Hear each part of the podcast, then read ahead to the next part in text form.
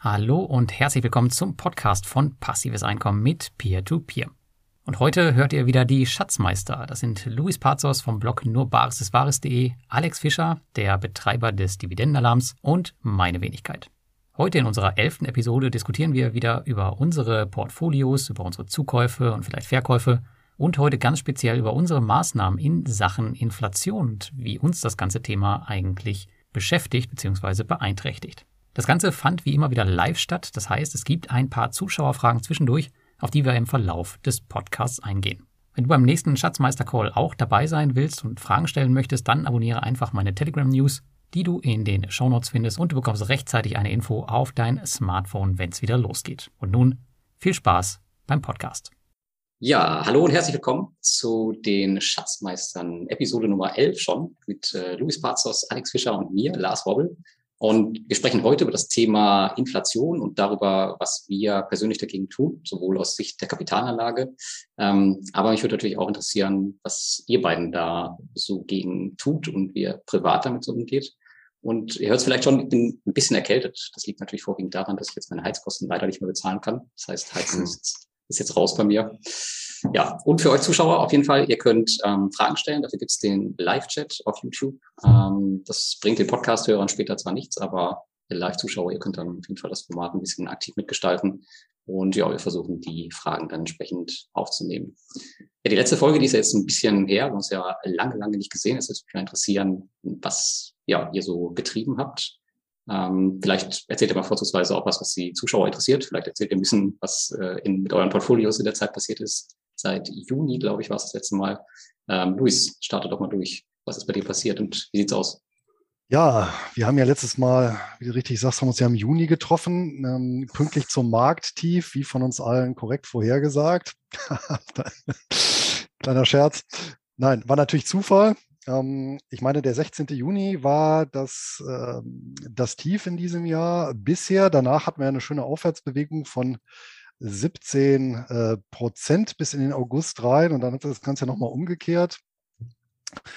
Das war insofern ganz hilfreich, als dass damit mein ganzes Optionsdepot ins äh, Plus gegangen ist.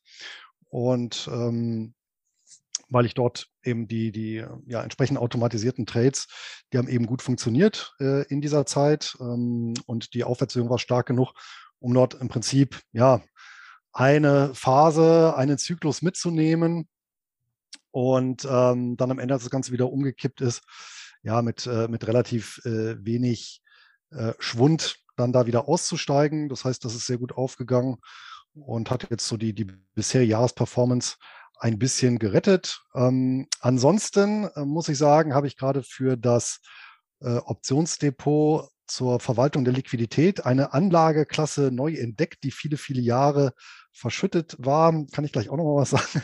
nämlich Stimmt, Tagesgeldzinsen gibt es wieder. Ja, fast. Äh, und das geht in dieselbe Richtung, nämlich äh, US-T-Bills. Oh. Also Treasury Bills. Und ähm, das liegt einfach daran, ähm, üblicherweise so in so einem Stillhalterdepot hast du ja viel Liquidität liegen. Ähm, und äh, ab dem Punkt, zumindest wo Liquidität ähm, dort auf dem Konto verbucht hast, wo diese Liquidität höher ist als die Einlagensicherung, kommst du natürlich an einen Punkt, wo du überlegen musst, was machst du damit? Du kannst sie natürlich weiter da liegen lassen. Ja. Ähm, allerdings gehst dann eben ins Risiko, wenn eben mit dem Broker was ist, mh, hm, ja, dann hast du halt Pech. Ja. Ähm, vermutlich bis 2008, bis zur Lehman-Pleite, hätten wir daran Gedanke verschwendet, aber seither ist eben dieses Risiko ja doch neu evaluiert und äh, ich halte es ja auch persönlich für vernünftig, dann alles, was über die Einlagensicherung hinausgeht, dann auch irgendwie zu veranlagen. Ich habe dazu tatsächlich in der Null- oder Negativzinsphase vorzugsweise ähm, sehr konservative Preferred Shares genutzt. Die haben nochmal so fünf bis sechs Prozent pro Jahr abgeworfen, so quasi als eine Art Grundverzinsung und darauf dann eben die Optionsprämien. Und jetzt bin ich auch dazu übergegangen, einen Teil der Liquidität eben zu veranlagen in diese Treasury Bills. Und ähm, das sind das muss man wissen, eben der ganze Sektor der US-Staatsanleihen, eben der Treasuries, die ausgegeben werden vom US-Schatzamt. Das ist im Prinzip eine untergeordnete Behörde des US-Finanzministeriums, so wie bei uns hier die Finanzagentur, ehemals Bund Bundesschuldenverwaltung. Und die mit einer Laufzeit bis einem Jahr. Das sind diese Bills. Dann gibt es Notes, die haben eine Laufzeit bis zehn Jahre. Und alles, was über zehn Jahre ist, Bonds. Und ich habe jetzt im Prinzip so ein revolvierendes System von Bills äh, aufgebaut. Das heißt, ich habe mir gekauft mit einer Laufzeit von drei, sechs und neun Monaten, also drei Chargen.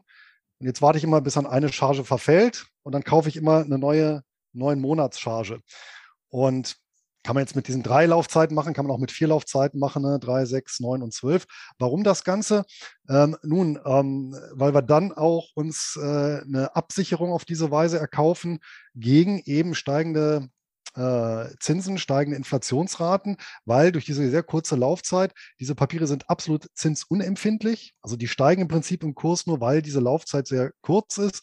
Ja, sie sind zumindest jetzt der Kapitalmarkttheorie nach ausfallsicher und durch dieses revolvierende System habe ich äh, immer äh, eine Zinsanpassung. Ja, das heißt, ich habe äh, hier möglichst äh, keine Verluste oder wenig Verluste jetzt durch, äh, ja, durch Inflation beziehungsweise eben durch Zinsanpassungen, äh, die nehme ich eben alle mit und habe damit eben eine Grundverzinsung. Aktuell bei einer Einjahreslaufzeit rentieren die Papiere bei, gestern waren es 3,74 Prozent.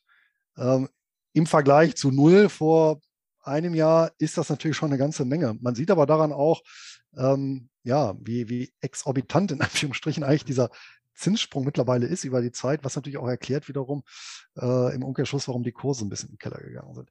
Ja, das so zum, zur Thematik Optionen im Bereich äh, Dividenden, alles nach wie vor ganz stinklangweilig. Da gab es im Juli die klassische Rebalancierung. Gab natürlich so ähm, paar Titel, die ich noch äh, zusätzlich mir mal angeschaut habe ähm, und ähm, jetzt in Erwägung ziehe, dann das Depot damit zu verstärken. Ähm, also aber in dem Sinne eine richtig große Umschichtung gab es, also Umschichtung im Sinne von äh, Neuinvestitionen gab es dort weniger. Ähm, das ist im Wesentlichen auf dem Niveau alles geblieben und ja, wobei dann eben die ja, liquiden Mittel neu veranlagt wurden und ähm, ja, dementsprechend die Rebalancierung durchgeführt wurde. Das hast, und, ja. hast du zu den T-Bills irgendwie eine weiterführende Quelle oder so, die wir verlinken können, dass man sich das mal ein bisschen durchlesen kann? Oder hast du vielleicht selber einen Blogartikel dazu? Ich plane dazu einzuschreiben, ja. Ach, um das nochmal ausführen. Natürlich, ja. Weil ähm, diese T-Bills, da, da, braucht man auch den richtigen Broker zu. Ich weiß nicht, ob die jetzt bei Comdirect oder Neobrokern handelbar sind. Ich vermute mal fast bei den Neobrokern nicht. Bei Comdirect bin ich mir gar nicht sicher, weil die gar keine ISIN haben. Die werden auch bei meinem Broker, also bei CapTrader in dem Fall, ähm, gar nicht an der Börse gehandelt, sondern over the counter. Ja? Also die, die handle ich quasi direkt über die Theke des Brokers. Äh, und das ist natürlich auch noch äh, ganz nett. Die kann ich jederzeit handeln. Ja? Also morgens um drei oder auch abends um äh, 22 Uhr. Und da gibt es tatsächlich einen Anleihescanner. Das heißt, ähm, da kann ich im Prinzip den ganzen US-Markt selektieren und dann im US-Markt sagen, ja, ich möchte nur die Treasuries und dann bei denen wiederum, ja, ich möchte nur die T-Bills mir angezeigt bekommen und dann kann ich mir die direkt nach Laufzeit sortieren lassen und dann sehe ich wirklich zack, zack, zack, zack, äh, Fälligkeit. Äh, jetzt weiß ich nicht, äh, die nächsten sind äh, 23. September, 25. September und so weiter und so fort bis eben, ähm, ich glaube, der, der, der, der, mit der Längstlaufzeit war 7. September 2023. da kann ich mir dann die Laufzeit selektieren. Und du kaufst auch nicht Stücke dort, fand ich auch ganz interessant, ähm, war mir auch so gar nicht bewusst, sondern du kaufst äh, Tausender, ähm, 1000 Dollar Chargen. Also du gibst nicht an, ich möchte jetzt meinetwegen 10 T-Bills kaufen, sondern du gibst an, ich möchte für 1000 oder 5000 oder 10.000 Dollar T-Bills kaufen. Die ähm, werfen übrigens auch in dem Sinne keinen Zins ab, die, die zahlen keinen Zins aus, sondern die notieren mit einem Disagio. Das heißt, die notieren immer unter 100 und werden dann am Laufzeitende zu 100 getilgt. Ja, und das ist quasi der eingebaute Zins. Ist so ein bisschen so wie so eine Null-Coupon-Anleihe, wer sich mal, wer sich da noch so ein bisschen erinnert. Mhm. Gab es auch mal in Deutschland. Ja, klingt ja, klingt mal interessant. So, jetzt ähm, müssen wir weitermachen, sonst kommen wir hier nicht mit der Zeit hin. Ähm, ja, Alex, was, was gab's, was gab's bei dir Neues? Eigentlich kommen wir ja noch zu unseren Investments, äh, aber Egal. Ja. Alex. Also ich war im Urlaub. Ähm, das letzte war ja auch im Juni, äh, Juli, wo du gesagt hast, da hatte ich auch meine letzte Aktie gekauft. Dann habe ich seitdem eigentlich nichts mehr gemacht. Wir waren ja jetzt in Deutschland, in Tschechien, wo waren wir noch? Österreich, Frankreich und sind jetzt vor äh, knapp über einer Woche wieder zurückgekommen. Bin ich wieder auf Kopangan, deswegen hier Kokosnuss und so. Und bei mir ist jetzt auch wieder 23 Uhr. Und ja, so langsam wäre ich auch wieder ein bisschen aktiver. Allerdings ähm, eher im Content-Bereich als im, im, Handelsbereich. Also bei mir hat sich eigentlich nicht viel getan. Zwei, zwei Transaktionen, ein Kauf und ein Verkauf gab es bei mir jetzt seitdem. Und eigentlich, ja, warte ich immer noch ab, weil auf das, ja, wie sagt man, große Szenario. Ähm, also ich habe zumindest das Gefühl, auch zu, passend zu unserem Thema heute hier, ich war jetzt in Deutschland unterwegs, äh, Inflation und die ganzen Themen, Kostenexplosion äh, sind allgegenwärtig. Und ähm, ich, ich sehe da einen äh, riesen Dominostein und Kettenreaktion, dass ich irgendwie gar nicht weiß, äh, was fällt zuerst um, was fällt als nächstes um. Und in dieser Phase tue ich mich extrem schwer, jetzt irgendwas zu kaufen, mhm. weil es für mich einfach keinen Sinn macht. Also ich kann mir durchaus vorstellen, dass es dann bald irgendwie Werte gibt, bei denen man erstens sieht, sind die überhaupt noch in der Lage oder qualitativ gut genug, da durchzukommen. Und die anderen Werte ähm, wir fallen einfach um, ja, so wie Unipa zum Beispiel. Ne? Ähm, also alles, was so gaslastig ist und stromlastig, stelle ich mir gerade in der Industrie irgendwie sehr schwierig vor. Ja, aber du hast einen Wert verkauft, ja. habe ich heute gesehen, ne? Da, ja, über den wir auch schon aber, hier haben. Aber du hast ja gesagt, wir sprechen ja noch nicht über unsere Investments und Transaktionen. Das aber stimmt, ich könnte es ja. auch sagen. Ich könnte es auch sagen, einfach. Da wir jetzt schon also angefangen haben, starten wir durch, ja. Ja, genau. Ich, ich habe den äh, Hyp, Hypnosis ähm, Songs Fund äh, verkauft. Da hat es äh, Financial Times hat dort einen umfassenden oder mehrere umfassende Artikel darüber berichtet. Äh, da habe ich mich gleich erinnert an Wirecard und keine Ahnung, was sie alles schon aufgedeckt haben. Und ähm, es sind in der Tat etliche Probleme, die dort auftauchen, nicht nur die steigenden Zinsen, auch der, der, wie heißt er, der, der CEO, der Alleinherrscher dort, ähm, wird da irgendwie ins schlechte Licht gerückt und und und. Ähm, zu hoch, äh, teuer alles eingekauft und jetzt ähm, ist ja Blackstone äh, eingestiegen vor einer ganzen Weile schon und die räumen anscheinend jetzt auf. Und äh, da fällt ihnen jetzt komischerweise nach dem Einstieg äh, alle möglichen Sachen auf, die da irgendwie nicht rundlaufen. Und ja, äh, ein Punkt, der mir nicht gefallen hat, war, die müssten jetzt eine extreme Umsatzsteigerung hinlegen, damit sie sich die Dividende überhaupt noch leisten können. Also wird es zwangsläufig auf eine Kürzung oder Streichung, ja vielleicht nicht Streichung, aber eine Kürzung hinauslaufen. Und da habe ich jetzt meine minus 11 Prozent einfach realisiert und ähm, eigentlich war angedacht, dass ich dann auch die Position ein bisschen aufbaue. Aber in der aktuellen Marktphase, denke ich mal, ähm, gehe ich dann mit dem blauen Auge raus und bin erstmal in Ruhe. Hm. Luis, du bist ja auch im Portfolio, oder? Ja, aber ja. ich habe das nicht verändert. Okay, das heißt, du lässt das einfach äh, stumpf weiterlaufen. Ich lasse das stumpf weiterlaufen. Ja. Er macht ja, ja auch nur halbe, halbe Jahre.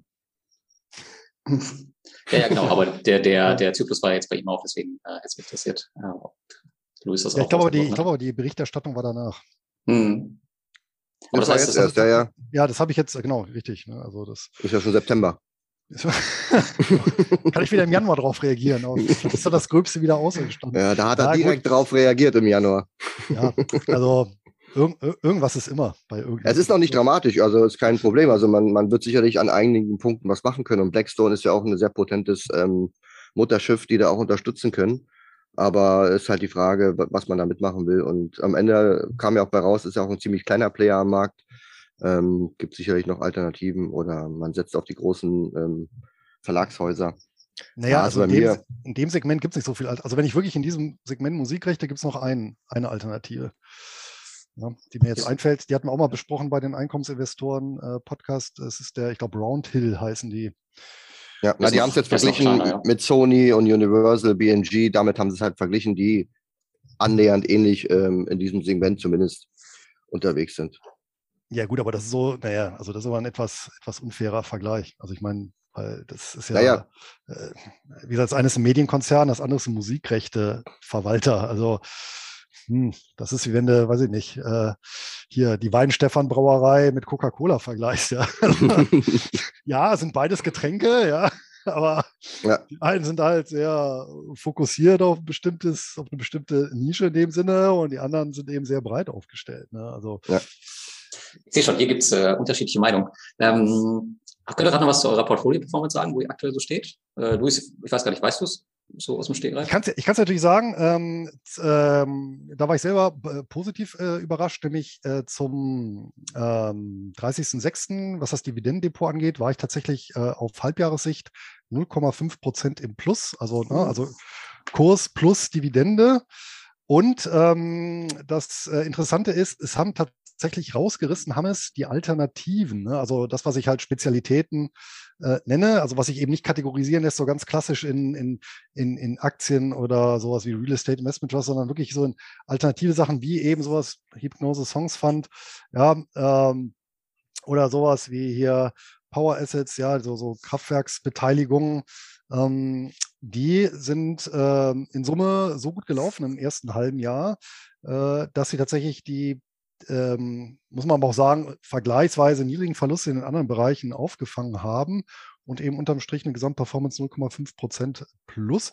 Ähm, ja, ich sag mal, das ist natürlich wieder mal so eine bisschen so die Bestätigung, ähm, dass ja mein Ansatz ist, ähm, ähm, letztendlich dieses Thema unkorrelierte Zahlungsströme ja, zu, zu äh, umzusetzen. Hm, deswegen sind eben solche Exoten in Anführungsstrichen wie der Songs Fund oder auch andere äh, Gesellschaften, kann ich gleich noch eine andere sagen oder zwei, äh, die ich, um die ich dann mein Depot verstärkt habe, äh, die eben ähm, ja ein Geschäftsmodell haben, was, was eben auf, auf Umsatz oder Erträgen basiert, die äh, mit anderen Bereichen, Wirtschaftsbereichen überhaupt nichts zu tun haben. Ne? Also dass man wirklich eben keinerlei Zusammenhang hat.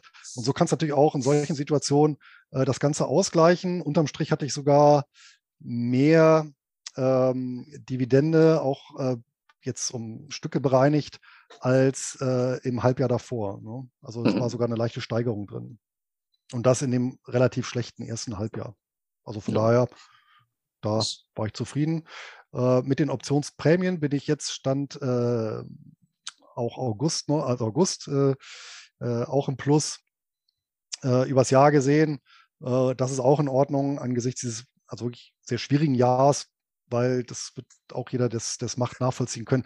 Durch diese ja, Zickzack-Bewegung, das ist halt sehr schlecht für so Stillhaltergeschäfte. Ja, das ist eigentlich so, eigentlich ist das so, dass das das schlechteste Szenario, was es dafür gibt, weil dir eben dann so die, die, die Phasen, die ruhigen Phasen fehlen, egal ob ruhig nach unten oder nach oben, ja, aber mit so einer gewissen Kontinuität. Aber wenn es mal steil hoch und dann wieder steil runter und dann gibt es wieder eine Rede von irgendeinem Notenbankchef und dann äh, wieder irgendeine andere Aussage von irgendjemand anders und dann hier mal hoch, mal runter. Also das ist wirklich dann äh, schwer zu managen. Das reagiert natürlich schön, ja. Ähm, ja. Ja, Alex, wo, wo legst du mit deinem Portfolio aktuell, mit deinen Dividenden? Also Stand bei mir, letzte Auswertung ist Ende August. Da stehe ich jetzt bei 2,1 ähm, 2,1 Prozent noch im Plus.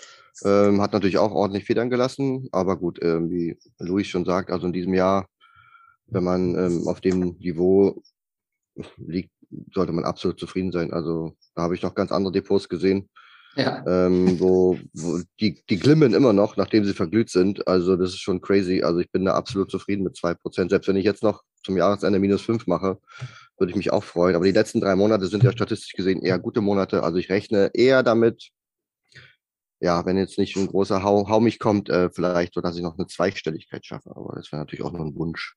Hm. Ja.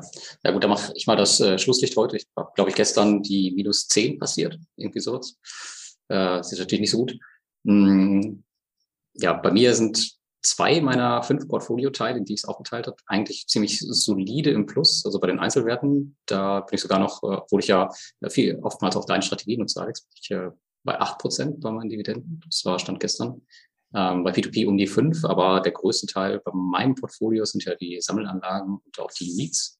Ähm, die sind halt jenseits der minus zehn Prozent aktuell. Ich glaube einmal minus 13, einmal minus 15. Und ähm, ja, die Kryptos brauchen wir nicht drüber sprechen. Das glaube ich aktuell bei minus 50 oder 52 war es gestern. Das ist natürlich ein bisschen, ja, ja, da bin ich, Jahr oder wie? Da bin ich tatsächlich ganz gut unterwegs. Ähm, ja. ja. genau, auf dieses Jahr gesehen. Ich muss natürlich dazu sagen, 2021 war ich bei 350 Prozent, das Jahr davor, glaube ich, bei ja. 200 noch was. Also das ist schon okay, wenn es mal ein bisschen zurückläuft. Ja, ansonsten, ähm, ich habe mein Dividendenziel, also mein, mein Stand von letztem Jahr, den habe ich jetzt auch diesen oder letzten Monat schon kassiert. Das heißt, ich liege jetzt mit den restlichen Dividenden deutlich über dem, was ich im letzten Jahr gesamt hatte. Das ist auch auf jeden Fall mal eine schöne Sache.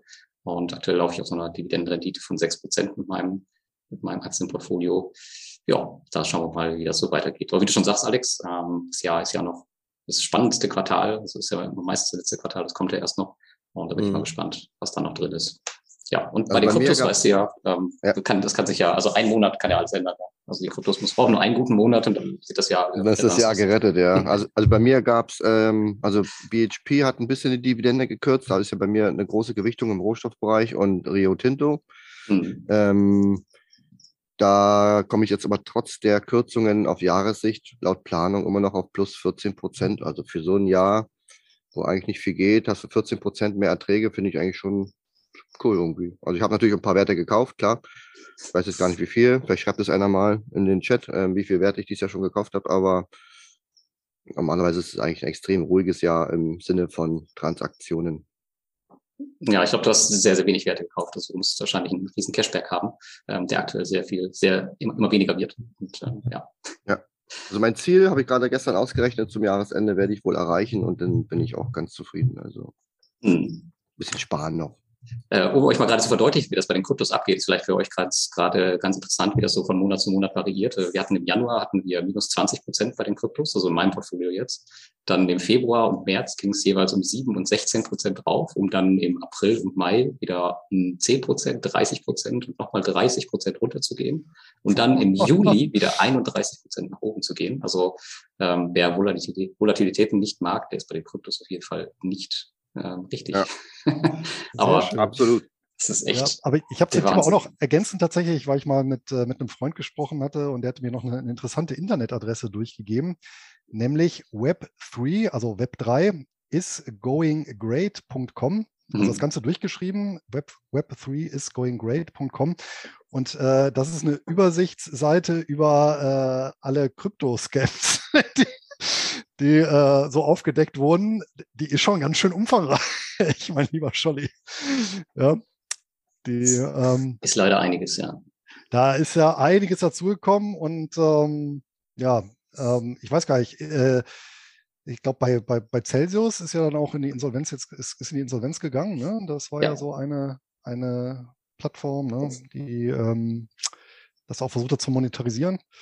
Da wird wahrscheinlich auch nicht mehr viel bei rumkommen. Ne? Hm, weiß man nicht. Weiß man nicht. Ähm, okay. Weiß man nicht. Aber ich bin froh, dass ich da gerade noch vorher rausgekommen bin. Äh, viele andere hatten nicht das Glück. Aber ja, ist halt einfach so. Gut. Ich muss mal Habeck fragen. Ähm, mit der Insolvenz da. Weiß nicht genau. Ach so, äh, ja. Die hätten ja auch einen anderen die Weg zahlen, wählen Die zahlen können. halt nur einfach nichts mehr aus. Ja, aber es gibt ja verschiedene Optionen. aber wahrscheinlich kein deutsches Unternehmen, ne? Dann gilt es natürlich nicht, ne? Nee, nee, nee, leider nicht. Ja, Gut, würde ich sagen, ja, jetzt, ihr habt schon ein bisschen was zu euren Investments gesagt. Ähm, eigentlich äh, kommen wir jetzt zu dem Part der Investments. Dann fange ich mal an, was ich so gemacht habe. Und zwar ähm, ja in den letzten Monaten oder seit Juni. Ich habe passenderweise 25 Prozent meiner Cash-Reserve hatte ich im Juni vor meiner Abreise nach Südafrika hatte ich da investiert und zufälligerweise tatsächlich zu dem damaligen Tiefpunkt. Das war natürlich echt schön. Ähm, die Investments, die müssen wir jetzt nicht alle durchgehen. Es waren einige, weil ich recht breit einfach ähm, ja alles nachgesteuert habe, was bei mir so unter Wasser war. Aber jetzt meine letzten drei größten, größeren Investments, zwei davon habe ich tatsächlich heute getätigt, weil ich habe eine betriebliche Altersvorsorge aus meiner Angestelltenzeit aufgelöst bekommen. Ähm, weil ja das wow. eigentlich von da bist jetzt bekommen hätte. Bist jetzt im Rentenalter. Genau, und das habe ich halt äh, in den Vanguard äh, FTSE All World High Dividend heute investiert und in den iShares Emerging Markets Dividend ähm, ja, die werden wir auf jeden Fall langfristig eine bessere Rente geben als das, was da rausgekommen wäre.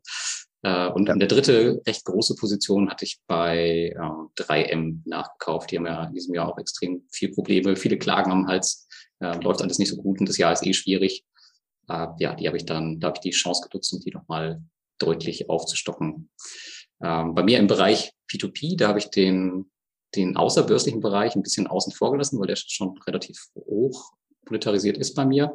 Und da habe ich den, den börslichen Bereich jetzt eher den Handicap Investment Trust aufgestockt. Das ist ja, da haben wir, glaube ich, letztes Mal schon drüber gesprochen.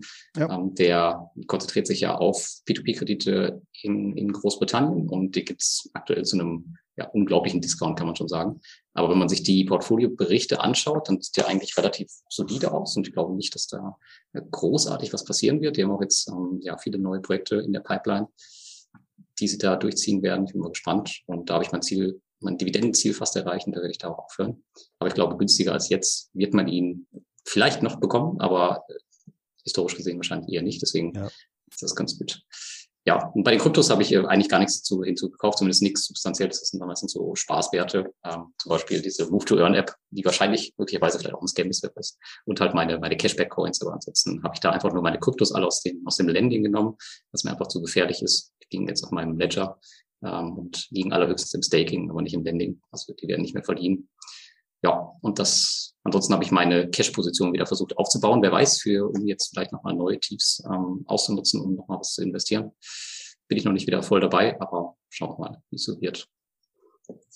Ja, wollt ihr noch was zu euren Investments sagen? Habt ihr noch äh, etwas, was ihr eben vielleicht noch nicht erwähnt habt? Grüße, dein, dein Verfallstermin war ja oder dein, dein großer Ummodeltermin von deinem, von deinem Portfolio.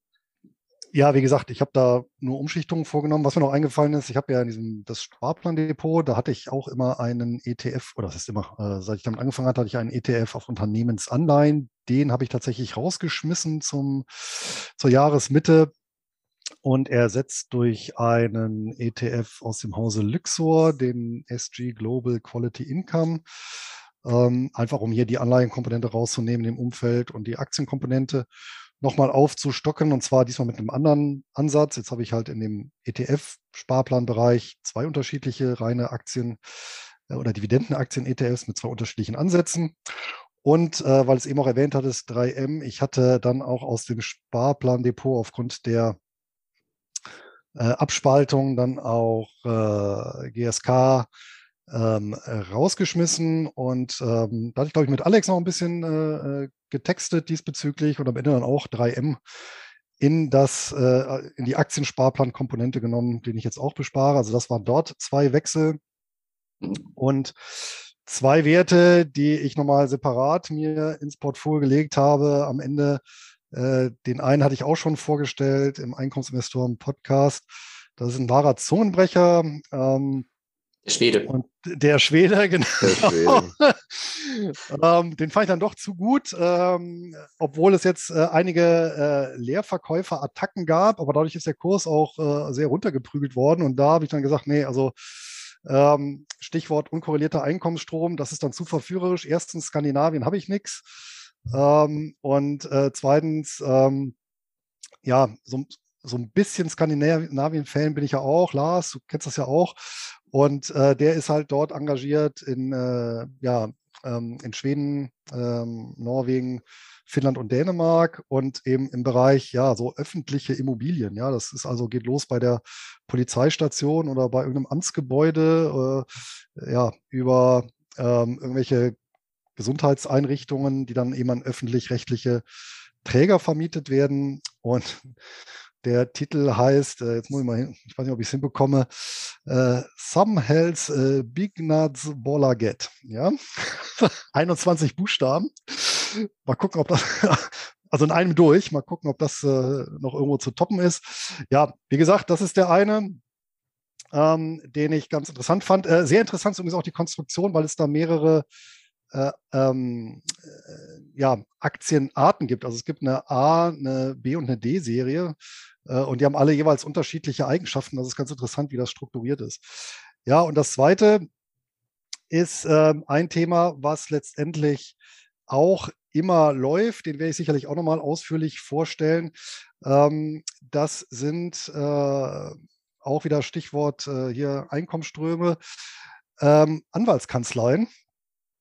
Und es gibt tatsächlich eine britische Sammelanlage im Bereich Anwaltskanzleien und die nennt sich äh, RBG Holdings, ähm, ist auch in London notiert und ist eben beteiligt an vier unterschiedlichen großen Anwaltskanzleien.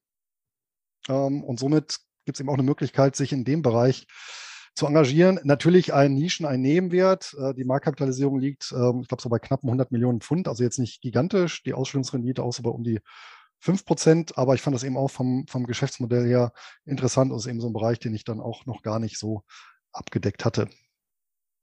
Mhm. Und äh, vielleicht noch die dritte äh, äh, Erwerbung, also die läuft aber auch nochmal parallel, hat sogar mit der Börse nichts zu tun. Das ist tatsächlich ganz schnöde Gold. Mhm. Okay. Ähm, hier kommt noch eine Frage aus dem Chat für dich, äh, Luis. Hast du in deinem Optionsdepot und Dividendendepot jetzt keine Prepper-Shares mehr? Doch, doch, doch. Hast du? Die sind geblieben. Ich habe es nur ein bisschen im, Ähm, im, im, Im Optionsdepot habe ich den Anteil äh, eben hin zu, äh, zu diesen T-Bills ein bisschen verschoben. Aber mhm. jetzt nicht, äh, ich habe es halt gemischt, ist jetzt eine, so eine, so eine Mischzusammensetzung. Ja, die T-Bills hören sich super interessant an. Ich warte schon auf jeden Fall auf deinen Artikel und dann bin ich mal gespannt drauf. Ja. Ja, ähm, Alex, willst du noch irgendwas sagen? Du hast wahrscheinlich jetzt keine, hast du schon gesagt, du hast nichts großartig gemacht. Ähm, aber hier war Nö. noch ein, eine Frage im Chat für dich. Äh, und zwar, kannst du etwas zu deinen Optionsscheinen sagen? Ja, ich habe schon geantwortet. Ähm, da gibt es eigentlich gar nicht so viel zu erzählen. Ich habe aktuell sechs Stück. Einer läuft noch aus. Ich glaube, die anderen drei sind im Plus und zwei im Minus. Ähm, also letzte Woche. Diese Woche habe ich noch nicht geschaut. Ähm, ansonsten möchte ich schon irgendwie da bald mal äh, das Depot voll machen mit zehn Stück. Also hätte ich dann vielleicht, wenn ich da ein bisschen aufräume, noch ja, vier bis sechs Stück, die ich kaufen kann. Und die laufen ja in der Regel so mindestens anderthalb bis zwei Jahre. Deswegen, ja, abgerechnet wird dann immer zum Schluss. Ja, ansonsten habe ich nicht viel gekauft, aber bei Louis wollte ich mal fragen, bei dir war das jetzt so viel, weil du deine sechs Monats ähm, Anpassung gemacht hast. Ja, die äh, sechs Monats Anpassung, die bezieht sich auf den Bestand. Und klar, da gibt es noch so nebenbei so ein paar Positionen, die ich, äh, äh, sag mal so, die gehören jetzt nicht in den offiziellen Kanon, äh, weil ich auch sage, das ist dann vielleicht auch so ein bisschen experimentell mhm. und da gehören natürlich dann solche Werte wie so ein skandinavischer Social Real Estate Investment Trust. Wobei, nee, äh, das ist falsch, weil das eine Immobiliengesellschaft zwar, aber kein, hat nicht den Status eines Real Estate Investment Trust. Ja, ähm, genau, oder halt sowas wie Rechtsanwaltskanzleien. Ne? Mhm. Okay. Okay, ja, dann würde ich sagen, kommen wir zu unserem Kernthema. Das war ja Inflation, alles wird teuer und ähm, ja, was tun wir dagegen? Ähm, wenn wir erstmal meine Frage an euch. Merkt ihr überhaupt was davon? Und ähm, wenn ja, wo und was macht ihr gegen die Inflation? Vielleicht erstmal den, den persönlichen Teil. Luis, fang nochmal an.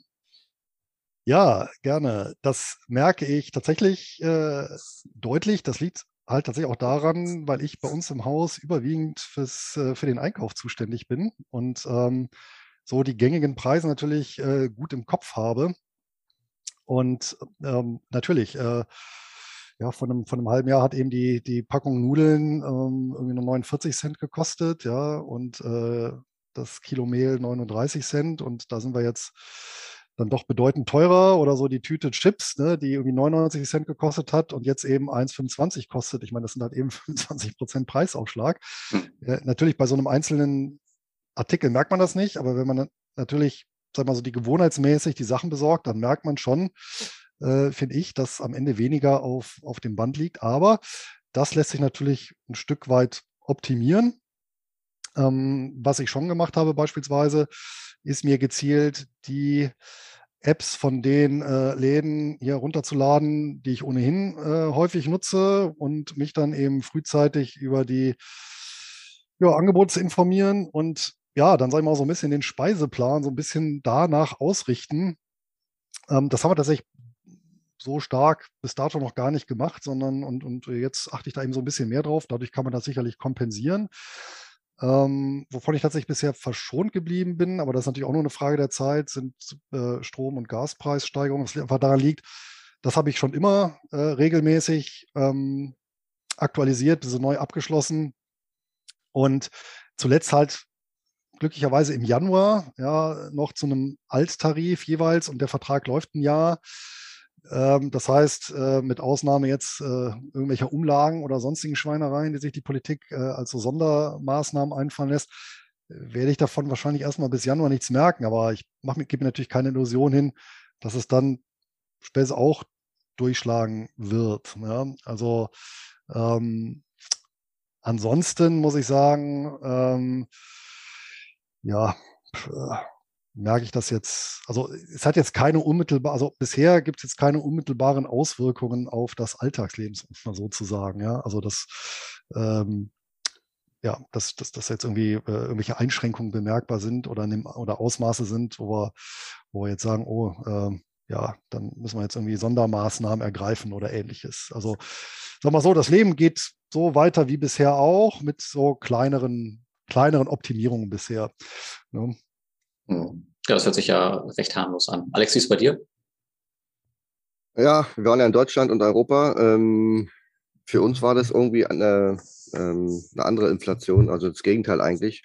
Gerade im Lebensmittelbereich war für uns einfach vieles billiger oder günstiger, weil ich habe schon immer hier auf Kopangan drei Euro für ein Stück Butter bezahlt ähm, und auch andere Sachen, gerade so Importsachen, die sind halt alle teurer. Zum Beispiel kaufe ich immer gerne meine Peperonis, so die milden von, ich weiß gar nicht, wie sie heißen. Ähm, die kosten genauso viel wie hier auf Kopangan, nur hier gibt es die kleine Packung und in Deutschland die große.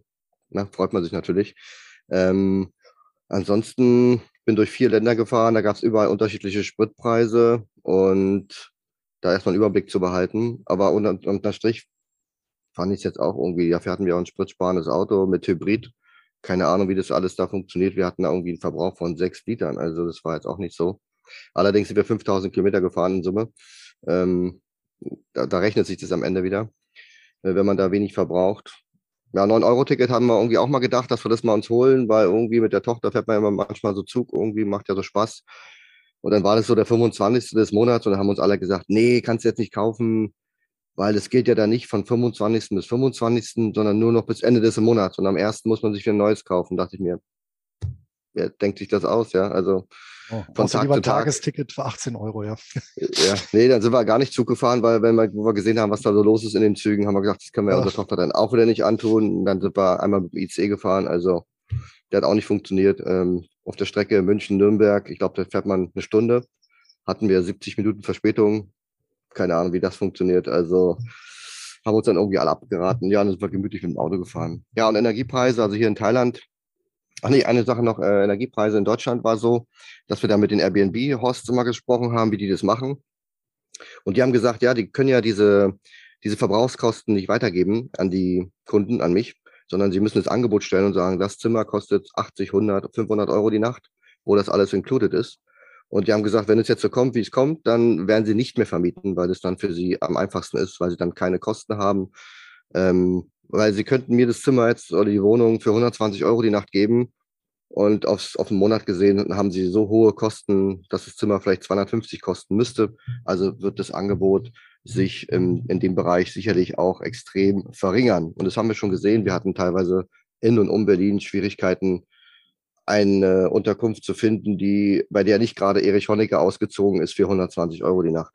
Ja, also teilweise äh, dachte ich mir so, gut, die Wende, die DDR ist jetzt doch schon ein paar Jahre her, hätte man durchaus mal zum Ikea gehen können und mal was Frisches holen können. Aber ja, ist halt so. Ähm, ansonsten hatten wir so einen Durchschnittskosten von knapp 100 Euro am Tag. Äh, Unterkunftskosten, das war eigentlich in Ordnung. Und ansonsten, Energiepreise gibt es hier in Thailand nicht. Also wir zahlen unseren Strom hier, das sind 5, 6 Baht. Das sind, glaube ich, 80, 100 Euro im Monat. Das ist aber auch nur, weil die Klimaanlage läuft. Also Klimaanlage und Kühlschrank ist das Größte, was wir haben. Und ansonsten kein Gas. Wir heizen ja irgendwie nicht so oft. Und ja, also so richtig betroffen fühlen wir uns jetzt nicht. Deswegen waren wir so überrascht, äh, wie massiv teilweise andere dort, gerade in Deutschland, davon betroffen sind und ja, sind auch ein bisschen gespannt, wie das mal weitergehen soll. Klar, wenn du sagst, du kriegst jetzt eine Energiekostenrechnung, die ist doppelt so hoch wie die vorherige, dann denke ich auch, okay, dann hat man irgendwie Pufferreserven oder was auch immer, dann hast du deinen Sparplan, den du reduzierst von 800 auf 600. Aber wenn die, wenn die Beträge schon größer werden, hm. hm nee, diesen Puffer, also diesen Puffer, um das mal in die Illusion zu nehmen, den hast ja den hast du ja in Anführungsstrichen nicht, also im Schnitt. Das ist ja eben das Problem. Es gab ja, jetzt vor ein paar Wochen so ein, so ein Interview mit dem äh, ich glaube, Vorsitzender war das des Deutschen Sparkassenverbandes und der hat gesagt, gelesen, ja. ne, die rechnen damit, dass Anfang des Jahres 60 Prozent der Haushalte, ja, das werden knapp 50 Millionen Menschen, ähm, Cashflow null oder negativ sind. Ja. Monat, auf Monatsbasis. Und das ist schon, finde ich persönlich auch eine Zahl mit erheblicher Sprengkraft, weil das ja natürlich wieder nach sich zieht, äh, wo sparst du dann? Äh, ja, da wo es geht. Das heißt, du es wird weniger ausgegangen. Das heißt, dann wirst du auch wieder bei den, das wirst du bei der Gastronomie merken, die ohnehin wieder auch höhere Kosten haben. Also ähm, da sehe ich schon so eine gewisse Potenz, dass sich das in so eine Negativspirale ja, äh, reinkippt, das Ganze. Ne? Absolut, ja. Ja, das stimmt. Ich denke mir immer, wenn ich, wenn ich auf der Autobahn fahre, mache ich ja manchmal, und wenn Leute immer noch mit 220 an mir vorbeifahren, denke ich immer noch, eigentlich haben wir kein Energieproblem scheinbar, wenn es immer noch Leute gibt, die so fahren. Aber ja, auf den Großteil trifft das wahrscheinlich nicht zu. Aber wird man sehen. Ja, das Problem von den Leuten gibt es vielleicht 50.000 in Deutschland, weißt du? Ja, und von denen, die ja. Luis angesprochen hat, gibt es 50 Millionen. ja, und deswegen ist eigentlich egal, was die 50.000 machen, sondern die Frage ist, was macht man mit den 50 Millionen? Ich muss mir auch jetzt was ein bisschen für den Winter überlegen, weil standardmäßig ist er bei uns so, ja, Frau gleich kalt, ja, Mann gleich warm, ja, was die Temperatur angeht. Das heißt, ich, ich laufe ja bei uns auch im Winter eigentlich mit kurzen Sachen rum, weil meine Frau es halt gerne warm hat und bei der Temperatur mit langen Sachen rumläuft. Ich meine, wenn mich dann die Nachbarn sehen oder so, ich weiß nicht, ob, ob, ob man dann vielleicht so gemeldet wird oder. Du wirkst äh, dann auch leicht dekadent, weißt du so. ja, bei uns läuft die Heizung. also was ich, was ich auch äh, mitbekommen habe, ist ja, die Menschen haben Angst, dass sie keinen Strom mehr haben oder kein Gas. Also ich glaube, ich kann mir nicht vorstellen, dass es so schlimm wird. Ich glaube, Gas und Strom wird verfügbar sein, aber die Leute werden es freiwillig nicht nutzen, weil sie wissen, was es kostet. Na, ja, glaub, also, haben, also vor, vor, vor einer Nullversorgung haben die nicht Angst, aber ich glaube, die, die Angst geht halt im bürgerlichen Milieu um, dass du halt nicht mehr deinen Urlaub hast, nicht mehr deinen Neuwagen, nicht mehr deine private Altersvorsorge, vielleicht nicht mehr hier und da das Extra, was man sich gegönnt hat und dass es dann wirklich ja. wie ja, vor mehreren Generationen nur noch darum geht, irgendwo so die Lebenshaltungskosten aufzubringen. Ja. Ich glaube, also das ist ja so diese bürgerliche Abstiegsangst. Ja, und die ist schon mal Deutschland ich, ich nicht so gut auch, bekommen. Ne?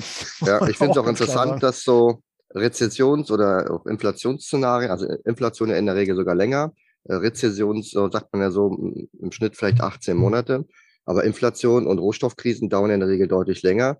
Und da dachte ich mir auch so, ja gut, dann kommt so eine Regierung und sagt, wir machen mal für drei Monate jetzt was hier. Ne? Wenn die Spritpreise mal angepasst, dachte ich mir, wow, drei Monate, also schon, also ganze 90 Tage, also das weiß nicht, wenn jetzt habe ich das Gefühl, es beginnt ja jetzt alles erst die Heizsaison und der ganze Kram, die ganzen Briefe, wie du sagst, es geht ja bis im März anscheinend, bis da der letzte sein, sein Update vom Strom- und Gasversorger bekommen hat. Aber das, was ja. so kam, ist schon verpufft, ne? Also weiß nicht so genau, wie man, wie, wie viele Unternehmen man äh, retten möchte. Ähm, BASF, VW, keine Ahnung, die haben vielleicht einen eigenen Brennerofen. Aber will man jetzt 50.000 äh, Einzelhandelsunternehmen retten? Ja, aber der Brennerofen, der Brennerofen ist ja auch das Problem, du musst, der, der muss ja auch befeuert. Ne? Also wir haben jetzt beispielsweise auch den, den, den, den Luxus, dass wir tatsächlich so einen äh, richtig schönen Kachelofen haben. Und der ist auch so sehr zentral eingebaut. Das heißt, der erwärmt nicht nur einen Raum, sondern gleich mehrere. Ja? Und äh, die sind ja wirklich äh, so klasse, weil mit ganz wenig Brennstoff, also wirklich mit, mit beispielsweise mhm. einem Brikett oder mit zwei Scheiten Holz, ähm, das Ganze wirklich äh, schön aufgeheizt bekommst und auch äh, recht lange zieht. Aber ich meine, guck dir die Holzpreise an, ist genauso. Briketts äh, äh, habe ich zwar noch einen ganzen Stapel äh, auch in der Garage äh, gesichert. Ja. Also für, ein, für einen Winter reicht das, was ich an Holz und Briketts habe. Aber äh, du kriegst, also nicht nur teuer, also du kriegst es teilweise auch nicht mehr. Ja, es, mhm. ja, also von daher sind diese Ausweichlösungen ja auch nur sehr bedingt äh, brauchbar. Genauso, wenn ihr jetzt halt, wie manche dann losgegangen sind und sich dann irgendwie so Stromheizung gekauft haben, ja. Gut, dann, dann bist du unabhängig vom Gas, aber ja, wenn der, wenn der Stromzähler, den kannst du als Ventilator nutzen. Ja, bei den Dingern. ja. ja, mit den, mit den Strom, äh, Heizern muss man natürlich auch aufpassen. Ich weiß, ich weiß nicht, ob ihr wisst, was bei, bei Alf passiert ist, als alle gleichzeitig den, den Föhn angemacht haben. Da ist nämlich sein Heimatplanet explodiert. Also da muss man auch aufpassen, dass man da nicht zu viel macht. Das heißt ja, habe ich ja gelesen, das heißt dann Blackout, wenn die ihre 650.000 Geräte alle einschalten. Ja. Ja, ist dann so ähnlich. Aber, wenn, ja. aber, aber, ehrlich gesagt, wenn das schon Deutschland von Herausforderung stellt, wie soll das eigentlich sein, wenn irgendwie 10 Prozent der Flotte Elektrofahrzeuge sind oder 20? Ja, ich glaube auf jeden Fall, das äh, wird definitiv ein, ein spannender Winter werden. Ähm, vielleicht noch zu mir. Also ich sehe die Inflation bei mir persönlich in meinem Leben auch nicht. Also ich habe mal meine Fixkosten rausgesucht zum Vergleich. Also ich habe ähm, 2021 Fixkosten, das ist bei mir Miete, äh, Unterhalt, meine Krankenkasse und Strom und Gas, ähm, habe ich 1533 Euro im Monat gehabt und die Fixkosten 22 bis zum heutigen Tag sind 1524 Euro. Ich bin jetzt kein Frugalist oder sowas. Ähm, also hat sich sogar noch ein bisschen vermindert. Und ich habe auch noch einen länger laufenden Vertrag, also bis ins nächste Jahr geht er noch. Da habe ich jetzt, ähm, ja, Gott sei Dank auch nichts zu befürchten. Ja, also ich bin auf jeden Fall, wie ihr wisst, auch noch bestrebt, das ähm, Maximale an Ersparnis, an unnötigen Dingen rauszuholen bei mir. Ja, und was ich aber gemacht habe, um so ein bisschen entgegenzuwirken, auch schon letztes Jahr, ich bin ja auf diese Cashback-Karten gekommen, auf diese Kreditkarten und das habe ich dieses Jahr fortgeführt und teilweise kann man dagegen, damit schon ganz gut dagegen anarbeiten. Was kriege ich jetzt mit meiner ähm, Plutus-Card, kriege ich jetzt bei, bei Aldi die fünf Prozent in Verbindung mit der Curve sogar sechs Prozent und das geht natürlich auch mal mit der Inflation mit. Das heißt, gebe ich mehr Geld aus, kriege ich natürlich auch mehr Cashback zurück, was ich wieder umwandeln kann und auf die Karte laden kann. Das wäre vielleicht ein, ein ganz cooler Tipp, um einfach im Alltag zu sparen. Es muss jetzt keine Kryptokarte sein, aber es gibt ja auch ähm, viele andere Cashback-Möglichkeiten, wo man sich so ein paar äh, Vorteile herausarbeiten kann, um halt einfach das, das Ganze zu binden. Am besten prozentual, weil das hat dann wahrscheinlich bei steigenden Preisen auch den, den größten Effekt. Ansonsten bei der, bei der Plutus-Card momentan ewig lange Lieferzeiten? Ja, das ist halt das Problem. Ähm, ich glaube, die, die jetzt vor vier Monaten oder fünf Monaten bestellt haben, die kriegen jetzt im Oktober. Ähm, aber das ist halt noch ein recht, recht kleines Ding. Also das ist halt eine sehr, sehr angesagte und sagen wir mal profitable Karte, auch wenn man nichts bezahlen möchte. Ähm, und die anderen gängigen Karten, ja, da zahlst du entweder was oder der Cashback-Satz wie bei der Amazon-Karte, der ist jetzt so gering, dass es sich vielleicht, naja, für viele gar nicht lohnt, 0,5 oder 3 Prozent, je nachdem. Ähm, aber trotzdem ist es halt immer etwas, wo man, wo man sparen kann. Man muss jetzt nicht die Plutus nehmen, es gibt noch andere Sachen. Ähm, vielleicht jetzt nicht eine, eine American Express oder sowas, die man in Deutschland kaum verwenden kann und die auch noch im Monat irgendwie die 50 Euro kostet, je nach, je nach Modell. Ähm, sowas vielleicht nicht, aber ja, ich weiß nicht, ob, ob Flugmeilen sowieso für viele Deutsche noch relevant sind dann äh, nach dem Winter. Ja, ja aber da gibt es auf jeden Fall. Winter schon. Bitte? Auch vor dem Winter schon. Also wir ja. sind damals vor Corona geflogen für 550 ähm, Euro, war das ja damals noch vor Corona, äh, hin und zurück. Jetzt sind wir geflogen, haben die Flüge im Mai gekauft, hin und zurück 850. Hm. Und jetzt ist gerade ein, ein, ein Freund hier angekommen, der hat schon 1350 bezahlt. Offensichtlich fliegen die auch mit Strom und Gas, keine Ahnung. Also Öl hat sich ja ähm, durchaus wieder erholt und aber ich denke mal, die ganzen Raffinerieprodukte bleiben ja trotzdem teuer und ja, also fliegen, wie du schon sagst, Lars. Also auch hier auf Kopangan, die haben es mal durchgerechnet, so was man so hier bezahlt. Also das ist hier nicht mehr günstig in dem Sinne. Allerdings entwickelt sich ja Thailand und auch gerade die Region ist ja hier absolut ähm, gefragt. Aber Flüge und Urlaube, also wie viele Leute ich in Deutschland getroffen habe, die mir gesagt haben, wir machen dieses Jahr nur eine Woche Sommerurlaub, da dachte ich mir auch so, puh, ja. eine Woche. Das also, muss auch sagen, dann warten wir ab, wie viel es nächstes Jahr sein werden. Das wird auch nochmal interessant, wenn der Reiseweltmeister größtenteils ausfällt. Ich meine, das, das hat ja auch Nebenwirkungen oder Folgewirkungen auf die ganzen Touristengebiete. Äh, ja, ja die, also, weiß ich nicht, im ganzen Mittelmeerraum. Ne? Also aber Toya hat heute gesagt, die Wintersaison läuft gut. 24 Prozent äh, sind schon ausgebucht. Da dachte ich mir, na gut, aber 24. Vielleicht bleibt es auch bei 24. Aber sie sind da guter Dinge, dass sie zu diesem Zeitpunkt sonst auch auf dem Level sind, dass sie dann erwarten, dass sie über 80 Prozent kommen, irgendwie so. Aber gut, ich glaube, TUI bräuchte 150 Prozent Auslastung jedes Jahr, damit sie irgendwann mal von ihrem Schuldenberg runterkommen. Aber sobald wieder was kommt, ich sage ja Lockdowns vor zwei Jahren oder, oder jetzt wieder Leute reisen nur noch eine statt zwei Wochen, äh, kann man ja eins und eins äh, nicht zusammenzählen, sondern zwei und von eins abziehen. Äh, umgekehrt eins von zwei, dann weißt du, was dann am Ende bei rumkommt. Also das ist schon, ich finde es echt crazy. Ja, können auch nicht alle an Gardasee fahren, ist ja auch beschränkt dort, ne? Ja. Also ich glaube, beim, beim, Reisen das ist auch das Einzige, wo ich es auch gemerkt habe. Also es ist unglaublich teuer geworden. Also teilweise haben wir schon skandinavische Verhältnisse, wobei wir jetzt im, im Winter nach Skandinavien fliegen. Und ähm, da ist es, finde ich, ist vergleichsweise schon fast, schon fast günstig. Ähm, fährt, ja, fährt ja eigentlich keiner hin im Winter, oder? Ja, doch ich. Ja, doch, zum also, Wintersport schon. Also, also, wir also bei Disney, also wir waren ja, ja bei Disney, da fand ich es auch eigentlich überraschend günstig. Also ich habe auch gedacht, es kostet mittlerweile 100, 150 Euro. Aber wenn du da guckst, an welchen Tagen man gehen kann und so, dann kannst du da zwischen, ich sag mal, 56 und 86, 90 Euro hast du da Eintrittspreise pro Tag pro Person. Das ist noch durchaus klar. Da kostet so ein kleines äh, Mickey Mouse Magnum äh, 5, äh, 5 Euro. Aber gut, im, im Park ist es ja üblich. Also, ja. Aber in Dollar, in Dollar gerechnet, dann. Kostet ja genauso viel mittlerweile. Ja, das ist, äh, ist dann wieder günstig. Aber wir waren ja in Paris, da ist es ja egal mit Dollar, ne? Aber du weißt ja, dass die ja, dass die ja trotzdem ordentlich abkassieren, ne? Alleine Parken auf dem Gelände kostet schon 30 Euro. Dachte ich mir, hm. ja gut. Das ist echt schon. Witzigerweise, das, das Thema haben ja viele Deutsche gar nicht auf dem Schirm, weil halt viele, ja, das betrifft eigentlich die meisten, die jetzt unbedingt äh, rumreisen. Es ist ja wirklich hier, ähm, sind das nur die Heizkosten, die eigentlich täglich durch die Nachrichten gehen. Und ähm, ich bin ja, ich weiß ja, ihr, ihr wisst ja, ich bin ja passionierter Nicht-Heizer und Auto fahre ich ja auch so, so fast, fast gar nicht. Und wir heizen beispielsweise bei uns hier nur von November bis März. Und wenn ich jetzt sage, wir heizen, dann meine ich, wir heizen das Bad. Also mehr ist bei uns eigentlich, wird eigentlich nicht geheizt. Auch nur die, nur die Toilettenbrille, oder?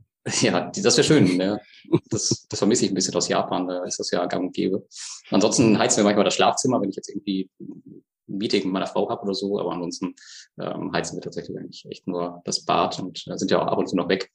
Von daher, ja. Und ich habe hier vielleicht ähm, für alle, äh, für euch vielleicht auch noch eine Wärmflasche mit, mit, mit dem Hai drauf, habe ich in, äh, in Südafrika gefunden. Also auch sehr, sehr schön, wenn man auf jeden Fall in seinem Büro zu Hause sitzt und arbeitet dann ja, sich so eine Wärmflasche aus. Die gute alte wir nutzen, Wärmflasche. Wir nutzen Kühlpads. So, ich, ich lese gerade hier den Kommentar von Raban. Die Krise hat einen initial, initialen Zünder für alternative Energien und später, irgendwann, schreibt er, werden wir deutlich weniger fossile Energie benötigen. Genau, das ist der Punkt. Also die Investitionen in fossile Energien wurden natürlich in all den Jahren äh, dank ESG und anderen Dingen zurückgefahren und ähm, allerdings nicht im gleichen Maße wie benötigt ähm, alternative Energien ähm, hochgefahren. Und ich rede jetzt auch nur von Deutschland. Andere Länder denken da ja ganz anders. Ähm, und das ist jetzt die Frage. Es gebe dir recht, irgendwann werden wir das Ziel erreicht haben, vielleicht in 20 Jahren. Äh, dann werden wir von, fossil, äh, von nicht fossilen Energien ein schönes Leben haben. Die Frage ist, wie überbrücken wir diese Zeit bis dahin?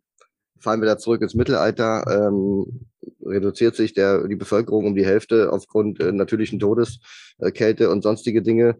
Ähm, oder The Purge, keine Ahnung, was wir für Sachen alle noch äh, uns einfallen lassen äh, in, in, der, in der Gesellschaft. Ähm, ich denke, da hätte es politisch sicherlich mehr, wie sagt man, ähm, Harmonisierung. Ja, vielleicht hätte man einfach mit, mit Leute entscheiden lassen sollen, die äh, in ihrem Gebiet einfach Fach, Fachkräfte sind. Ähm, das überrascht mich immer wieder in anderen Ländern. Es ist ja Usus, dass jemand General wird oder die, die Bundeswehr in dem Falle leiten würde, äh, weil er einfach jahrelang General war. Ähm, und hier ist es so, ihr macht es irgendwie, wer gerade den Arm am höchsten hebt oder so. Und das ist manchmal so ein bisschen überraschend, aber. Ähm, aber nicht den rechten Arm. nee, aber es ist ja in vielen Themen, ob nur Gesundheit, Energie ja. und so weiter, ja, also es ist oftmals total unverständlich. Ähm, und das ja, sind schon, dann eben, eben entsprechend die, die ja. die Entscheidung da treffen, ne? Wir haben schon eine spezielle Form der Negativauslese hier in Deutschland, ja. Bevor wir, jetzt, bevor wir jetzt hier Politikbashing betreiben, wir haben jetzt ja nicht mehr ganz so viel Zeit. Äh, sag mir doch mal, was ihr investmentseitig denn so tut, um jetzt ähm, ja, gegen die Inflation anzugehen. Macht ihr irgendwas Besonderes oder ja, sagt ihr, läuft das? Ich, ich, mach's, ich mach's kurz, ich halte mich zurück, ich warte auf den großen BAM, ähm, weil ich einfach der Meinung bin, die Unternehmen müssen erstmal zeigen, dass sie durch diese Krise kommen. Da wird sich sicherlich die Spreu vom Weizen trennen. Die, die es schaffen, werden sicherlich Margenprobleme haben, werden aber durch die Krise kommen und das wird sie auch stärken. Und auf diese Unternehmen, die möchte ich erstmal sehen und auf die werde ich mich fokussieren. Das heißt, ähm, geringe Verschuldung, gute Kontinuität, ähm, was haben wir noch? Ähm, ja, vielleicht Fortführung der Dividende. Es muss jetzt nicht immer eine Erhöhung sein, aber es sollte natürlich keine Löschung oder, oder Kürzung sein. Es werden am Ende ähm, sicherlich große Konzerne sein, die, die das ähm, irgendwie leisten können. Ja, es ist ja nicht in allen Regionen der Welt so schlimm wie in Deutschland.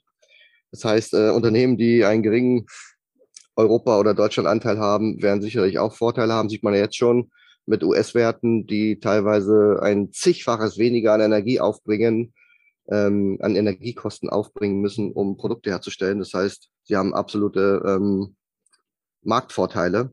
Wenn BASF das gleiche herstellt wie vielleicht ähm, Lyondell Basel, dann kann durchaus sein, dass BASF dort Marktanteile verliert.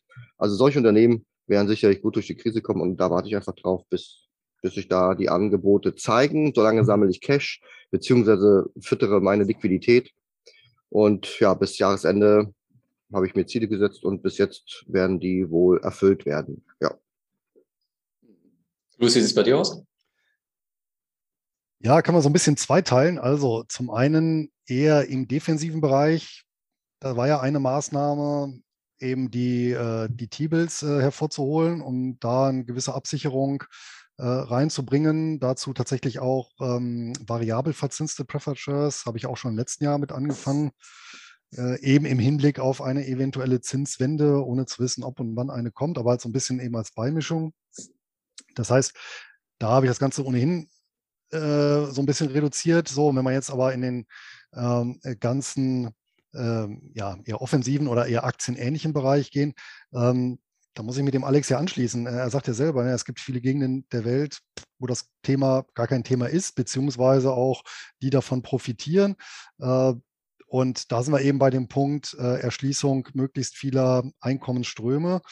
Und ähm, da bin ich ja wirklich über die ganze Welt in wirklich völlig unterschiedlichen Geschäftsmodellen äh, unterwegs. Und ähm, das bietet natürlich einen gewissen Schutz und ähm, eine, sagen wir so, ein, ein gewisses Grunddogma meiner Anlage war ja auch immer, ähm, Kerneuropa eigentlich weitestgehend außen vor zu lassen, eben aufgrund der Tatsache, dass ich hier lebe, ja, und ähm, hier auch außerbörsliche Investments habe, sodass ich eben tatsächlich mit, mit, mit allem, was mit Börse zu tun hat, wirklich außerhalb Europas disponiert bin und äh, also außerhalb Kerneuropas und äh, so viele Währungsräume ja, und Geschäftsmodelle da integriert habe, äh, dass es ohnehin einen Schutz gegen eine, ja, ich sag mal, Inflation, die jetzt aktuell ja besonders schwer Kerneuropa trifft.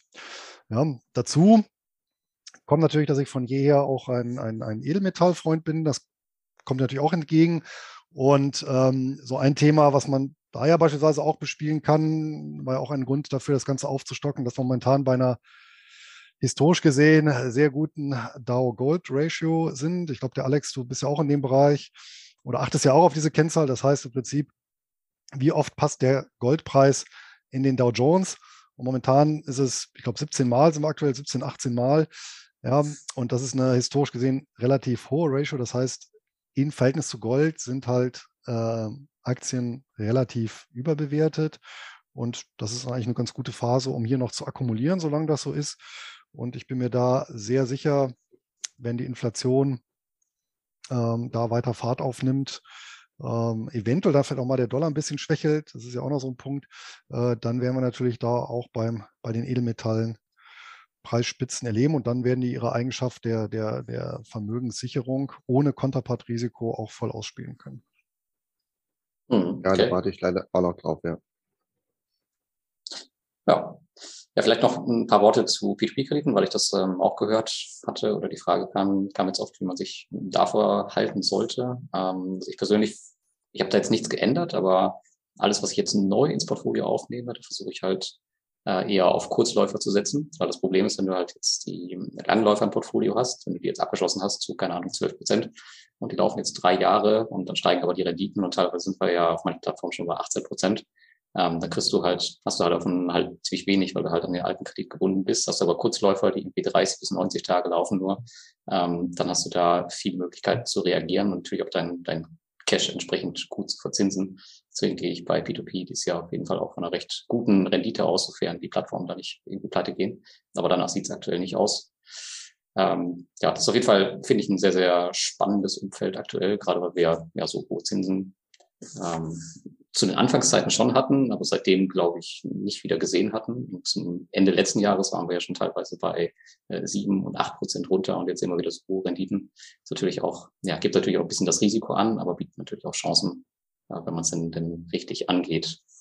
Ja, was ich an der Börse mache, das ist eigentlich, dass ich vorzugsweise, wie ich es auch bei Google schon gemacht habe, eigentlich nur größtenteils auf Sammelanlagen setze. Da fühle ich mich einfach wohl damit, weil ich jetzt halt nicht weiß, wie sich äh, gewisse Unternehmen einfach entwickeln. Und da mache ich es mir dann immer einfacher in solchen Situationen, gerade wenn ich schnell irgendwie Cash in den Markt fahren möchte, setze dann tatsächlich immer bevorzugt auf Sammelanlagen. Ja. Eine Frage noch zu deinen P2P-Krediten. Hm. Eine, eine, eine, Rezession geht ja in der Regel eine richtige, wirkliche, nicht nur die, worüber wir mal reden und sie erwarten, sondern wenn sie tatsächlich kommt, äh, geht sie ja teilweise, haben wir ja gesagt, im Schnitt so 18 Monate. Und sie geht einher mit einer hohen Arbeitslosigkeit. Ähm, P2P-Kredite sind ja Kredite von, in der Regel meist Kleinkredite, aber in der Regel Kredite von, von Menschen. Wie, mhm. wie schätzt du die Situation ein, wenn es eine hohe Arbeitslosigkeit in vielen, ich sag mal, EU-Ländern jetzt mal an den Beispielen ähm, gibt, wie da diese Kredite betroffen sein können? Ja, gut, dass du das fragst, weil es ähm, gab nämlich so eine Frage aus der Community. Ähm, da ging es um die Stabilität ah, okay. der P2P-Plattform in den nächsten zwölf Monaten. Also die Glaskugel hat man natürlich nicht, aber es ist ja, P2P ist ja nicht nur Konsum. Also es gibt ja so viele verschiedene Arten von Krediten mittlerweile. Ähm, und bei diesen Krediten muss man natürlich auch sehen, wenn die jetzt 30 bis 60 Tage laufen und irgendwelche Kleinkredite, wenn das, wenn das Kleinkredite sind, sehe ich da nicht so viel Probleme, dass wir da jetzt ähm, große Ausfallraten sehen. Und es ist auch so, dass die Plattformen ja auch extrem schnell ihr Scoring anpassen. Ähm, das heißt, die haben das ja jetzt schon festgezurrt. Das heißt, äh, viele Leute kriegen vielleicht gar keine Kredite mehr über die Nichtbankenkreditgeber ähm, und sind schon raus. Deswegen glaube ich nicht, dass wir da eine hohe, höhere Ausfallquote sehen, beziehungsweise dass wir vielleicht eine sehen, aber dass wir es als Investoren nicht großartig merken werden. Wo ich mir aber schon vorstellen könnte, dass wir es merken, das ist bei sowas wie Immobilienkrediten, beispielsweise auf Estelco, das ist eine ziemlich beliebte Plattform. Und da sehen wir es auch jetzt schon, dass zumindest die Verspätungen nach oben gehen, weil halt teilweise ja einfach die Lieferketten irgendwie unterbrochen sind und dann entsprechend ja, Sachen nicht fertiggestellt werden können oder dann auch nicht zurückgezahlt werden können und das dauert halt einfach länger und die müssen restrukturiert werden. Da könnte ich mir schon vorstellen, dass wir da eine erhöhte äh, Auswahlquote sehen. Aber bei diesen kleinen Privatkrediten glaube ich ehrlicherweise nicht. Ähm, das haben wir bei Covid auch nicht gesehen. Also klar, es kommt natürlich immer auf die Länge an, wie lange das Ganze dauert, aber ich glaube, dass die mhm. Plattform mittlerweile so ähm, fit, dass wir das nicht sehen werden. Ja. Gut. Ähm, sind wir durch damit? Es ist äh, 19 Uhr. Ich habe noch eine Frage, die hatte ich im Vorfeld mitgenommen. Ähm, und zwar lese ich euch mal vor. Vor dem Hintergrund des aktuellen niedrigen Euro-US-Dollar-Kurses würde mich interessieren, ob Währungskurse eure Kaufentscheidungen beeinflussen. Ähm, eventuelle Kursrücksetzer bei Aktien werden ja bis zu einem bestimmten Maße von dem ungünstigen Währungstausch gleich wieder aufgefressen. Andererseits weiß keiner, ob bzw. wann es mit dem Euro wieder aufwärts geht. Also ich kann das für mich ganz einfach beantworten. Also ich achte da tatsächlich bei Kaufentscheidungen nicht auf den Wechselkurs. Ich weiß nicht, wie es bei euch ist. Naja, ich schaue schon, welche ähm, Investments wo unter welcher Währung angesiedelt sind. Und ähm, normalerweise investiere ich ähm, so übergewichtet in schwachen Währungen. Das heißt, ich müsste jetzt in den Euro investieren, weil er eben schwach ist hm. und äh, der Dollar nicht ewig stark ist. Aber aufgrund der Situation in Europa tue ich mich gerade schwer, in Deutschland vor allem in erster Linie und dann auch im erweiterten Europa zu investieren. Ähm, am Ende, ich habe jetzt noch nicht so viel investiert, aber am Ende wird wahrscheinlich doch, nehme ich über den Währungs ähm, Zonk in Kauf, ähm, bevor ich mir irgendeine europäische, deutsche Gurke ins Depot hole, die mir dann vom deutschen Staat mit Fanfaren gerettet wird. Ja, also dann nehme ich mhm. doch lieber ein US-Wert, der mich in der Vergangenheit schon lange überzeugt hat. Es ist ja kurios, wenn du dir teilweise Werte anguckst, UPS und Deutsche Post, ja, oder BSF und Lilian de Basel und immer so weiter. Einen deutschen, einen top deutschen Wert und einen top ähm, oder auch europäischen Wert und einen US-Wert, ja. Dann siehst du auf fünf bis zehn Jahre extreme Performance-Unterschiede. Ich weiß nicht, ähm, ob das noch niemand aufgefallen ist, aber mich stört es total. Und äh, da hatte ich auch mal einen Artikel bei mir im Telegram-Kanal geschrieben, und das ist das, was ich mir mittlerweile auch in meinem Handout immer angucke, bevor ich einen Wert kaufe. Denke ich mir, warum muss ich jetzt den deutschen oder europäischen Wert kaufen, wenn es davon vielleicht einen nicht ganz so günstigen US-Wert gibt, der mir aber einfach eine Performance abliefert, die, sagen wir mal, 80 Prozent höher ist, zum Beispiel in, in 15 Jahren. Ja, also da nehme ich lieber einen schlechten Dollar in Kauf oder vielleicht einen nicht so günstigen Wert, ähm, aber verlasse mich da einfach drauf auf, auf die Zuverlässigkeit. Und es ist natürlich auch so ein, so ein Thema mit den Dividenden. Also das merke ich zumindest dieses Jahr ganz, ganz deutlich, dass ich halt ähm, ja, ja. Mit, den, mit den Dividenden hier im Euro-Raum natürlich schon viel mehr anfangen kann, weil ich meine, den Großteil meiner Dividenden natürlich wieder wahrscheinlich auch äh, in US-Dollar bekomme und das ja natürlich in Euro umgerechnet wird. Das ist ja ein netter Nebeneffekt, der auch übrigens auch wieder gegen die, gegen die Inflation wirkt. Das stimmt. Ja. Also ich achte zum Beispiel auch gar nicht auf den Wechselkurs. Und habe das ja quasi auch bei den, durch die Rebalancierung habe ich das ja, den Effekt ja auch integriert. Ja? Wobei äh, bekanntermaßen bin ich ja eh mittel- bis langfristig Euro-Short. Also von daher ähm, ja, ist das für mich auch ähm, der aktuell äh, Wechselkurs irrelevant. Man muss natürlich auch sehen, äh, nehmen wir so Unternehmen wie 3M. Ich meine, das ist zwar ein US-amerikanisches Unternehmen und wird zwar in, in, Dollar notiert und die Dividende erfolgt auch in Dollar, aber letztendlich erwirtschaften die Erträge in, in, in allen Währungen der Welt nahezu. Ja, ja. also äh, da, ähm, das heißt also, äh, da relativieren sich wieder Währungsschwankungen, dadurch, dass die ohnehin einen, im Prinzip einen, einen Weltwährungskorb an Umsatz haben. Ja. Ne? Was anderes natürlich, wenn du irgendwie so ein lokales Unternehmen hast, was ausschließlich in einem bestimmten Land tätig ist, ne, dann, dann ist klar. Dann, Apple äh, hat ja heute äh, bekannt gegeben, dass sie in bestimmten Ländern die Preise anheben. Also sie sagen nicht in weltweit kostet unser neues iPhone jetzt so und so viel, sondern haben explizit sogar die Länder aufgezählt. Weiß nicht, Thailand war nicht dabei, Malaysia, Deutschland und so weiter.